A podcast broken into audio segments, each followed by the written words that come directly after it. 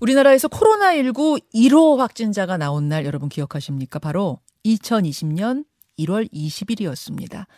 그로부터 오늘이 딱 999일 지났습니다. 예, 내일이면 1000일이에요. 벌써 그렇게나 오래됐어 놀라는 분도 많으실 텐데요.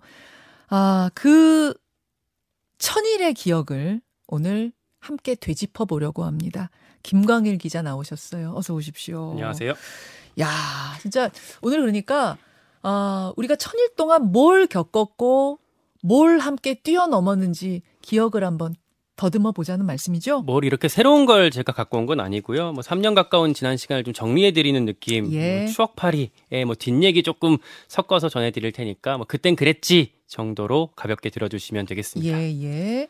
그러면 어디서부터 가볼까요? 시계를 거꾸로 돌려서요. 1000일 전 그날로 먼저 가보겠습니다. 국내 첫 확진자가 나왔던 다음 날인데요. 제가 음성을 하나 준비해왔어요. 같이 한번 들어보실까요? 어제 중국 우한시에서 입국하던 여성이 공항에서 발견이 됐습니다. 국내에서 발견된 첫 확진 환자. 아, 걱정이 되는 건요. 이게 사람 간 전염이 되는 건가? 된다면 잠복기에 들어와서 돌아다니고 있는 중국인은 혹시 없겠는가? 야, 그러니까 이때만 해도 사람 간에 전염이 되는 건가를 제가 지금 질문하고 있을 정도로 뭐가 뭔지 몰랐어요. 이름도 그때는요. 지금 우리가 코로나19라고 부르지만 그런 이름, 코비드 이런 이름도 붙기 전이었고 그래서 그렇죠. 국내에서는 우한 폐렴이다. 우한 폐렴이라고 이렇게 그렇죠. 불렀을 시절이었습니다. 네, 코로나 1000일의 기억 첫 키워드는 뭡니까? 집단 감염입니다. 집단 감염. 제일 무서웠던 단어예요. 어찌 보면 이게. 제일 충격을 줬던 건요. 제일 먼저는 신천지였습니다. 네. 대구에서 집단 감염 터졌었는데 알고 보니까 그게 이단 신천지에서 확산했던 거였고요. 신천지 교회를 고리로 지역사회에 전파된 것으로 드러나면서 국민적 지탄을 받기도 했습니다. 그렇죠. 결국 이만희 총회장이 기자회견까지 열었어요. 가평에서. 네. 이게 2020년 3월 1일입니다. 네. 2020년. 엄청 이제 집중되면서 난리 북새통이 벌어졌었어요. 온 언론이 다 몰렸고 옆에서 신천지 피해자 가족들이 시위를 벌이기도 맞아요. 했어요. 맞아요. 기억나요. 네. 이만희 총회장이 사과문을 먼저 읽었고요. 질문들을 몇 개 받았는데 공교롭게도 좀 비판적인 언론사들을 이제 무작위로 지목했는데 그게 지목이 됐어요. 그래서 국민일보 기자가 본인은 정말 영생불사하다고 생각하십니까? 이런 질문을 했고 저희 CBS 김태원 기자도 총회장의 자가격리가 제대로 됐느냐 이런 질문을 했었는데 이만희 씨가 제대로 답을 못했었거든요. 일단 옆에 있던 대리인이 귀에다 대고 답변을 불러주는 좀 희한한 장면도 있었습니다. 기억납니다. 그 여성. 예. 이것도 한번 직접 들어볼게요. 27일 날 왔습니다. 그리고 또 17일. 17일 날가요. 그런데 17일 날 왔다 또 갔다 왔다 작업 그리 하는 것입니다. 그래 아직 움직이지 않고 여기에 있었다고 하세요. 정확히 말씀해 주세요. 17일 날 오셔가지고 17일 날 와서 여기에 계속 있었는지 물어봐요. 네, 여기 있기도 하고 또 어디 갔다 오기도 하고 했습니다. 어디 가는 곳이었나요? 이런 말이 있습니다. 네, 이곳으로 총회장님 내용으로 나오셔서 질문 끝났습니다. 나가셔도 됩니다. 자, 어우 귀가 따가울 정도인데 네. 전화를 정말 대단했어요. 그리고 옆에 있는 그분이 무슨 평화 씨였던 걸로 기억나요. 행정서무였던 김평화 씨로 드러났습니다. 김평화 씨. 예. 신천지 2인자냐 아니냐 이런 논란도 그때 제기가 됐었어요. 맞아요. 맞아요. 그러니까 이만희 총회장 같은 경우는 이 일이 있은 이후에 방해 혐의, 그러니까 감염병 예방법 위반 혐의로 기소까지 됐었는데 그거는 결국 무죄 확정 판결을 받았고요. 네. 이거 하면서 횡령 혐의 수사도 같이 받았었는데 그거는 유죄 선고를 받았습니다. 예. 집단 감염. 그 후에는 어떤 사례가 있었죠? 곧바로 서울 구로구 콜센터에서 100명대 집단 감염이 터졌고요. 네. 5월에는 이태원 클럽 그리고 8월에는 광화문 태극기 집회에서 각각 번졌었습니다. 그리고 그때는 확진자한테 낙인 찍고 거의 죄인 취급하는 그런 분위기도 일부 있었어요. 아마 그때 좀 이렇게 두려움이 클 때라서 그랬었을 텐데 동선이 공개되고 가족들이 죄다 격리되는 그런 불편도 있었고요.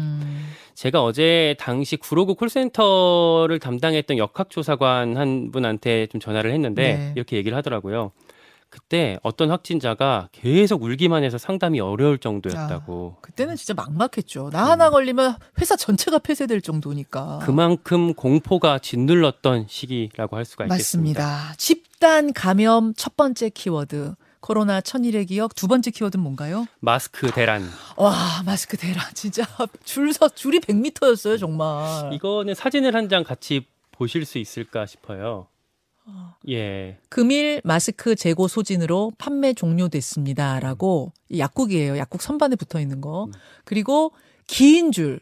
이게 지금 CBS 방송국 앞이죠. 아니요, 요거는 대구 이마트 앞에 사진이었거든요. 대구 이마트 앞, 뭐 CBS 앞 어디든 마스크 파는 곳 앞은 다 저렇게 세 겹 네 겹 줄 서 있었죠. 어딜 가도 저랬어요. 어딜 가도 그랬어요. 네. KF94 마스크가 그때 어느 품귀 현상이 벌어져서 저랬었는데 지금은 뭐 이런 비말 마스크도 좀 나왔지만.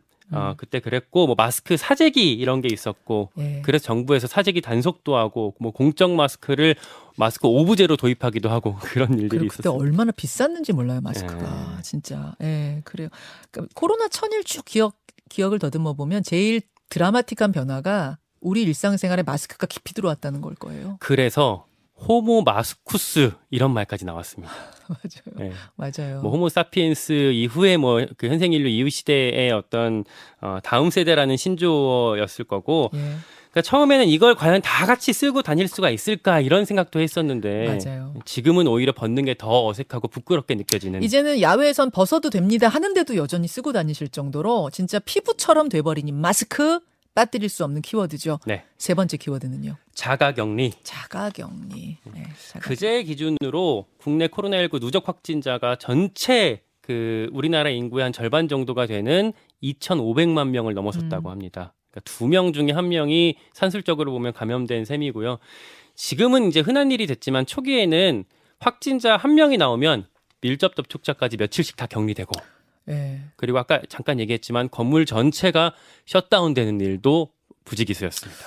그 뭐 이제는 말할 수 있지만 CBS도 방송국 중에 1호로 셧다운됐었고 저도 밀접 접촉으로 뭐 자가격리 일주일하고 그랬잖아요. 그때 우리도 이제 녹음 방송 체제로 이렇게 전환이 되고 네. 그게 이제 뉴스쇼 출연했던 기자가 확진 판정 받으면서 생겼던 일이었어요. 네. 우리 이제 김정은 기자. 아니 그 김정은 네. 기자도 진짜 뭐 수칙을 진짜 잘 지키는 기자인데 그때 3명까지는 식당에서 밥 먹어도 되는 거였거든요. 예. 그래서 이제 식당에서 밥 먹었는데 그 셋 중에 1명이 걸려 있어서 이제 거기서 올맞던 수칙 진짜 잘 지키는 기자예요. 그 수칙 잘 지키는 기자의 심경을 목소리로 담아봤습니다. 그러죠. 그 당시에는요, 여러분들 기억하실까 모르겠지만 제가 기자 1호였거든요. 근데 아시는 것처럼 기자들이 사람들을 많이 만나고 있으니까 조금 더 파장이 클 것이다 생각해서 그래서 CBS가 셧다운까지 했었고. 제가 다른 방송, TV 방송에 모자이크로 제가 나오기도 했고. 이제는 뭐 이제 웃으면서 말하지만 그땐 진짜 큰일이었습니다. 네, 진짜 큰일이었어요. 그날 같이 출연했던 출연자들도 덕분에 다 자가격리가 됐었거든요. 특히 민주당 이낙연 당시 당대표도 그 후보도 출연을 했었고 전당대회 중이었는데 뭐 어려움들이 있었습니다. 그렇죠. 네. 그렇죠. 네 번째 키워드는 뭡니까? 사회적 거리두기. 사회적 거리두기. 예. 네. 사람들 모이는 걸 막아서 감염병 확산을 좀 막아보자라는 거였잖아요. 네.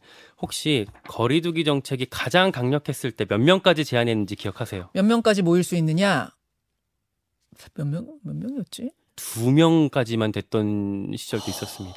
2명까지만 모일 수 있는 식당에서 밥 먹을 때 작년 여름이었는데 아, 예. 수도권 지역에서 오후 6시 이후에 2명까지였었거든요. 예. 그때 지금 생각하면 조금 의아한 게 확진자 수가 하루 확진자가 2,000명도 안 됐었습니다. 아 맞아요. 예, 그래 맞아요. 이제 지금 시점에서 보면 그런데 그때도 여전히 좀 더 확산이 무서웠기 때문에 그렇게 좀 조였던 시절이 있었어요. 그러니까 비대면이라는 개념이 그때부터 자리 잡기 시작했고 재택근무, 그다음에 학생들도 재택 수업 이런 게 일상화가 되는 정말 우리로선 신기한 경험들을 했어요. 그 기자 입장에서도 취재도 비대면으로. 되는 경우가 많았거든요. 예. 심지어는 저 코로나19 당시 상황을 브리핑하는 그런 보건복지부나 질병관리청 브리핑도 줌 회의를 통해서 맞아요. 이렇게 했던 경우들이 있었고 뭐 장례식, 결혼식 다들 기억하실 거예요. 뭐 스몰 웨딩하거나 유튜브로 결혼식을 중계하는 일들도 맞아요. 그때는 있었습니다. 유행 커지면 사적 모임을 조금 더 조였다가 좀 완화되면 이제 느슨하게 가고 이런 걸 번갈아 가면서 힘들어하는 사람 많았습니다. 자영업자들이 대표적입니다. 그럼요. 예. 뭐 좀 완화되면 또 다시 좀 느슨하게 하기도 했지만 다시 또 조이기도 하고 이렇게 번갈아가면서 뭐 힘들어했던 경우들이 많고요. 뭐 영업 제한까지 걸리면서 모두가 희생을 감수해야 됐고 심지어는 뭐 그런 일들을 겪으면서 삶을 포기하는 경우들도 생겼었습니다. 그리고 그 천의를 지탱해 준 한가운데는 의료진들이 있었습니다. 예. 정말 우리 의료진의 노고를 빠뜨리고 갈 수가 없어요. 헌신하겠다고 막 그때 자발적으로 달려갔던 뭐 대구로 달려갔던 의료진도 있었고요. 네. 방역 당국에서도 사실 진짜 있는 힘 없는 힘 짜내서 대응을 했었거든요. 네. 그걸 상징하는 한 사람이 있습니다. 이것도 사진으로 같이 보실게요. 아, 정은경 본부장. 저 머리 색깔 변한 거 보세요. 정은경 본부장 처음에 새까만 색깔, 그러니까 염색한 머리였던 건데 얼마나 바쁜지 염색을 못하는 상황이 됐어요. 나중엔 머리가 허옇게 백발인 상태로 매일 브리핑했잖아요. 저기 담당했던 취재 기자가 했던 얘기가 그 정은경 청장이 집이 서울에 있는데도 집에도 가지 못하고 뭐 잘 씻지도 못하고 정말 그 시간을 쪼개가면서 대응했다 뭐 이런 얘기를 하더라고요. 본부에서 중간에 질병관리청으로 승격해서 청장이 되니까 그 천일이니까요. 예, 다만 지금 상황은 조금 안타까운 측면도 있습니다. 한 이제 늘공 실무자, 그러니까 원래 공무원인 실무자가 했던 말인데 영웅이었다가 하루아침에 우리가 역적이 됐다 이런 말도 하더라고요. 이게 현장에서 무슨 얘기가 나오는 거냐면 똑같은 사람들이 똑같은 일을 하고 있는데 정권이 교체됐다고 해서 뭐 과학 방역이 아니라 뭐 정치 방역이었다 뭐 이렇게 평가된다는 점에 대해서 속상하다는 얘기들도 좀 있고요. 지금 현장의 실무자들. 반대로 또 어떤 자문위원 같은 경우는 저한테 한 얘기가 똑같은 일을 하는데 지금 정부를 무시하는 사람들 때문에 힘이 안 실려서 안타깝다, 속상하다 이렇게 말하는 사람들도 있었습니다. 현장에선 이래저래 힘들다는 얘기네요. 여전히 마지막 키워드는 뭘 골라오셨어요? 백신입니다. 이것 빠뜨릴 수 없죠. 백신. 네. 그 백신 도입 초기만 해도 부작용을 걱정하는 목소리가 많았어요. 근데 하루 신규 확진자가 1,000명 넘어설 때쯤 그때쯤부터 서둘러 맞자 집단 면역 만들어야 된다 이런 분위기가 형성됐었고 그러면서 우선 접종 시작하고 빨리 접종하기 위해서 광클이라고 하죠. 네, 그렇게 경쟁하는 맞아요. 그랬었죠. 그런 시대도 있었던가 하면 뒤에는 백신이 남아서 잔여 백신을 어떻게 처리하냐 이런 문제들까지 나중에 있기도 했습니다. 자, 코로나 천일의 기억들을 우리가 짧은 시간이지만 한번 이렇게 하나하나 되짚어봤습니다. 여러분, 천일 동안 정말 고생 많으셨고요. 김광일 기자도 고생 많으셨고요. 다만 아직까지 완전히 끝나지는 않았어요. 바로 그거죠. 예. 천일 동안 고생 많이 하셨지만 아직 끝은 아닙니다. 그래서 우리 더 힘내고 이 남은 고비들 넘겨보자. 서로 등 토닥이면서요. 이 말씀을 끝으로 인사드리겠습니다. 김광일 기자 고생하셨어요. 고맙습니다.